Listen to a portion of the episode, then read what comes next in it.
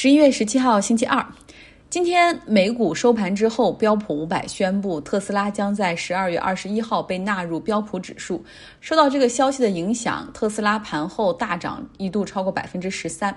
那么，特斯拉的 CEO 马斯克，他的个人财富在盘后暴增了一百五十亿美元，啊，真的是凡人难以企及，超过了扎克伯格，成为了全球第三大富豪。今年到现在为止，马斯克的个人身家已经增加了九百亿美元，成为了全球五百富豪中增长速度最快的。那么标普五百指数是有一个入门的市值，哈，就达到这个市值之后，标普的委员会会把它列入观察名单。特斯拉在今年九月份的时候一直涨涨涨嘛，早就已经满足了这个市值条件，但是标普委员会一直没有靠它进来呢。主要是因为被入选的公司还需要满足连续四个月盈利这样的一个指标。那么到现在，特斯拉已经是到第五个月连续盈利了，然后他们的季度销售额也达到了十三万辆，也算是创造了一个记录吧。所以现在把他们纳入。嗯，十三万辆的季度销量算大吗？嗯，对特斯拉来说算是他们突破产能的一种表现。但是相比传统车企，像丰田，他们一直说啊，这个季度卖的太不好了，哎，市场萎缩了，经济不好怎么样？然后他们一个季度大概卖到五十万辆汽车左右。标普五百是一个动态的管理过程。假如说一个企业，它一个月不盈利了，那么很快就会被剔除出这个指数。那加入标普五百对特斯拉来说有什么好处呢？很多跟踪标普五百指数的被动基金，他们实际上都需要去购买这些成分股哈。那么可能有一些资金会买入特斯拉，所以这是对它的好处。目前特斯拉的市值是三千八百亿美元，是标普五百中市值最高的成分股。那么它在指数中的权重已经占到了百分之一以上，所以未来它的涨和跌都会很大程度的上的影响指数。特斯拉的 CEO 马斯克可能哈感染了 COVID-19，他最近是反反复复检测，快速检测就是二十多分钟出结果的那种，他是发现两次阴性，两次阳性，然后他在 Twitter 上。质疑这个公司的产品，后来呢又去做了专业检测，那个就是二十四小时出结果，发现是阳性，但是他貌似也很不服哈，说觉得不敢相信这个结果，还会继续做检测。特斯拉公司发表声明说，他很可能感染了中等程度的 COVID-19，那么已经出现了普通感冒的症状，会密切观察并且隔离。今天呢，社交媒体上还流传着一张照片，就是十年前马斯克的样子和现在的样子哈。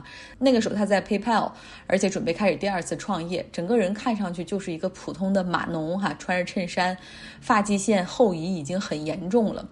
那么后来呢，马斯克是进行了成功的植发，而且健身，所以你现在看起来他就是又健壮，然后头发又很浓密，不是普通的码农或者技术男的感觉，而是成功人士。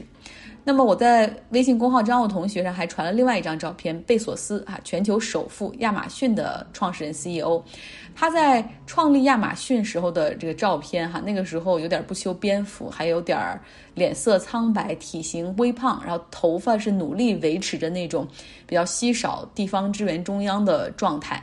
有人说，他那个时候是因为卖书哈，他是这个样子，而现在呢，他已经变成了一个肌肉男，因为他。卖一切，就是他从卖书变成了卖一切哈。亚马逊这个平台现在也是如日中天。那么成为全球首富，他当然有最好的私人健身教练、私人的这种厨师为他打造健康的食谱，有很好的健身房，有人来练这些肌肉，甚至有传言说他他可能还服用类固醇呐，或者注射一些促进肌肉增长的这种针。那么他也剃光了所剩不多的头发哈，之后开始穿着量身定做的这种深色的外套、西装夹克或者那种非常紧绷的衬衫，呃，完全改变了气质。总结一点吧，就是可能资产改变了他们，但是也不是。你看中国的这些互联网公司的这些新贵们，他们也并没有去练块儿哈，然后也没有看到谁慢慢慢慢的逐渐改变自己的体态。或者形象哈，或者如果你发现有的话，可以可以给我留言。说到疫情，在辉瑞的疫苗宣布百分之九十有效之后，另外一家采用 RNA 做疫苗的 Moderna，他们宣布早期数据显示，他们有百分之九十五的有效度。他们近期也会向食品药品监督局 FDA 递交申请。Moderna 它的疫苗存储温度是零下二十度，而辉瑞的那个疫苗要零下七十度才能够保存有效哈。所以说，在这点看来，它可能更有优势。但是，不论是零下二十度还是零下七十度，可能对于疫苗的分发和注射可能会带来一些不便，尤其是在一些贫困的炎热的地带。那美国防疫部门表示说，可能要在十二月末，美国会有两千万人左右可以去接种疫苗，会先让高危人群然后来接种，比如说医护工作人员呢，在老人院工作的护工啊，或者是教师等等。昨天看到世界卫生组织有人说，要想能够在全球范围内实现疫苗接种，彻底控制住疫情，回到我们过去那种想旅行、想出差、想上学就可以去的状态，至少要等到明年冬天。那目前全球已经有五千三百万人感染了新冠疫情，在美国就有一千一百万人感染，每天还在以十五万左右的速度增长。由新冠疫情所带来的死亡人数已经突破了二十四万人。最近有两个风向标哈，显得疫情好像在加重。一个就是旧金山，原本它已经开放堂食了，就是只要保持百分之四十的 capacity，就是不能坐太满的人要保持社交距离哈。那么现在呢是彻底取消所有的堂食。另外一个风向标就是各大超市的厕所用纸这个货架又开始空空荡荡。我真的不懂为什么大家。就在手指中寻找着安慰。说到美国疫情为什么控制不住？如果你能听到我背景的音乐声的话，你就知道我附近有一个房子，它大概是本科生的房子吧，他们还在聚会。今天可能是乐队之夜之类的，所以在这样的态度之下，也不会有人真的去报警啊，或者通知学校。可能大家也比较尊重这种个人选择，但是在这样的情况下，你就知道为什么。这个疫情发展到现在了，已经已经八九个月过去了，美国还是这样一团糟。欧洲呢，现在很多国家已经进入到了第二轮的 lockdown，就是这种关闭的状态，但是新增感染也是居高不下。像英国昨天的新增感染是二点一万例，英国有一个议员感染了，他之前还和首相 Boris Johnson 有过亲密接触。那 Boris Johnson 在询问过 NHS 的医生之后，决定开始自我隔离哈，然后准备利用网络办公一段时间。他还是比较相信医生的建议的哈，就是得过一次不一定有抗体，还是要谨慎。我有一个朋友，他在伦敦的银行业工作，他已经在那边很久了，已经加入到英国国籍。然后他太太呢还在国内，而且很快孩子就要出生了，所以他现在是办中国签证，然后准备回国哈，然后来陪产。但是现在国内只允许外国人这种人道主义签证，所以也很麻烦哈，就讲了很多。家里的情况，然后最后批了。那上飞机之前还需要出示病毒检测和抗体检测的这种双检测报告。那这两个报告他一打听，大概需要四百英镑的费用。所以你看，在国外，因为检测的资源比较少，所以价格也是比较贵的。但这些都都无所谓了。就是最关键的是呢，英国进入到 lockdown 之后，然后你看这个增长案例还是有很多。然后我这个朋友在拿到。中国签证的第二天，然后我们国家就宣布，由于英国的疫情形势比较严重，然后决定发放给英国的所有签证都当即作废。然后他真的是欲哭无泪，一点办法都没有。欧盟的 COVID-19 的疫情恢复基金，大家还记得吗？总共有七千五百亿欧元哈。呃，我们之前也讲过，二十七国领导人他们七月份开了一个马拉松式的谈判。荷兰总理所领导的北欧集团和南欧集团国家的矛盾，哈，就是说我们要贷款还是要拨款，到底要不要还，还多少，哈，不能没完没了的帮。然后呢，包括西欧和东欧之间的矛盾，最终呢，在法国和德国两国领导人的努力之下，是促成达成了协议。然后这个协议呢，当时还包括欧盟未来七年的预算，总共是一点一万亿欧元。那么现在呢，二十七个。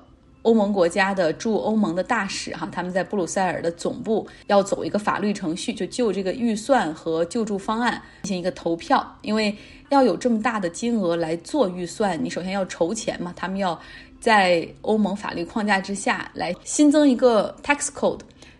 那么结果呢？匈牙利和波兰投了否决票。根据欧盟的规则，反正就是这两个国家的否决票至关重要哈。基本上他们否决的话。这个提案就没办法推进。那为什么要否决呢？其实近些年来，东欧国家和西欧国家在这个司法呀、民主啊、媒体呀，还有难民政策上有很多矛盾，和欧盟的意见非常的不统一，尤其是匈牙利。之前，欧洲议会已经通过投票对匈牙利和波兰，然后启动了里斯本条约第七条，就是相当于留党察看吧，就是说准备取消他们的投票权，如果表现不好的话，甚至可以踢出去哈，取消他们的欧盟资格。但是这个前提就是说，必须所有的国家，就是剩下的所有国家都同意。那么这样的话，波兰和匈牙利就形成了一个彼此的互相保护。比如说，投匈牙利票的时候，波兰可以否决；那投波兰票的时候，匈牙利可以否。所以到现在为止。这两个国家虽然说是好像是被留党察看，但是他们所有的权利都有哈。那此前呢，欧盟领导人开会讨论这个预算和和疫情的救助方案的时候呢，西欧国家的意思就是说，这两个留党察看的国家啊，他们甚至不尊重我们欧盟的统一价值观，他们不应该获得抗疫资金。但是法国和德国还是认为说要团结哈，不能够搞这种分裂。那当时匈牙利和波兰他们的。总统并没有说什么，可是没想到现在距离二零二一年还有两个月的时候，他们忽然站出来说反对。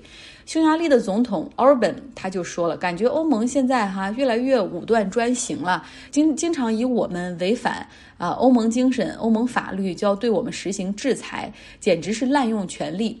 这次欧盟通过预算，说是需要在欧盟法律框架下征税。那可是我们对欧盟法律框架存在疑惑和顾虑，所以我们不能投 yes。真的，他们俩的做法把其他国家气个半死。那么接下来又是要考验法国和德国谈判和斡旋能力的时候了。今天节目后半段，我们继续以色列的考古之旅。这是一篇《纽约客》的文章。昨天 Robert 给大家讲了哈，公元前十世纪耶路撒冷实际上是一个考古学上的空白，能在那个时期找到的所有东西，一个鞋盒子就能装得下了。尽管材料很少哈，但是出于宗教的考虑，出于以色列这个国家的。合法性的考虑，那么对这片土地上的考古学还在极大的投入人力和物力。这个系列有我们很多关注的东西哈，以色列、圣经以及考古学，所以我们继续请出 Robert 来给大家讲述。芬克尔斯泰因将以色列的考古研究推向了科技前沿，他采用了精确的放射性同位素测定 DNA 分析，他使用的图像处理技术。可以在一块三千年前的陶器碎片上检测出有多少古代抄写员参与了制作。特拉维夫大学和威茨曼科学研究所开办的一个考古实验室，甚至雇佣了以色列警方的首席法医调查员。尽管他们拥有先进的技术，这些研究人员研究的还是一个多世纪以来一直在研究的问题：早期的以色列人是从哪里冒出来的？人类是什么时候出现一神论崇拜的迹象？还有一个简单但是重要的问题：大卫是什么人？他是圣经中描述的全人的国王吗？或者像某些考古学家所认为的，他不过是一个小小的贝都因人的酋长？经过多年对犹太高地的考古研究，芬克尔斯泰因想在低地开挖一个遗址，看看那里的社会结构有何不同。他选择了亚丁曾发掘过的梅吉多遗址。芬克尔斯泰因花了一年多时间为梅吉多的发掘做准备，仔细研究了地层学和年代学图表。但他读的材料越多，就越感到困惑。亚丁将该遗址追溯到了所罗门时代，但一座倒塌已久的宫殿的遗物上刻有石匠的标记，与撒玛利亚古城的一座宫殿的石匠标记。惊人的相似，那座宫殿则属于所罗门统治之后的一个世纪。在叶斯列山谷的一个遗址，发现手工打磨并涂成红色的陶器，很像梅吉多的陶器。那个遗址是从公元前九世纪统治以色列的奥姆里奇王朝时代开始的。这样，亚丁所做的断代结论似乎要推后一百年。芬克尔斯泰因觉得有些事情根本就说不通。他开始更广泛的思考古代以色列与周围环境的关系。在大卫时代之前的三个世纪，埃及新王国的法老统治的迦南。但是到了公元前十世纪，埃及帝国早已因为地区性的干旱而衰落。同样的干旱也征服了在今天土耳其的赫梯帝国和在今天希腊的迈锡尼帝国。这种情况下，在被忽视的犹太高地上突然出现一个帝国的可能性应该不大。一九九六年，芬克尔斯泰因在《黎凡特学报》上发表了一篇论文，题目不起眼，叫《对联合君主国的考古之另一种观点》。对外行人来说，他的论证是偏技术性的和狭隘的。他认为梅基多的地层里发现的宫殿和其他纪念性建筑，应该与其他遗址的参照地层一样，可以追溯到公元前九世纪。然而，事实上，芬克尔斯泰因把原来被认为是大卫和所罗门王国的辉煌的遗迹，重新确定属于以色列北部的暗利王国。暗利在。圣经中被描述为一个边缘的国王，但根据芬克尔斯泰因的考古记录，暗利王国是一个重要的地区势力，大卫家族是他的封臣。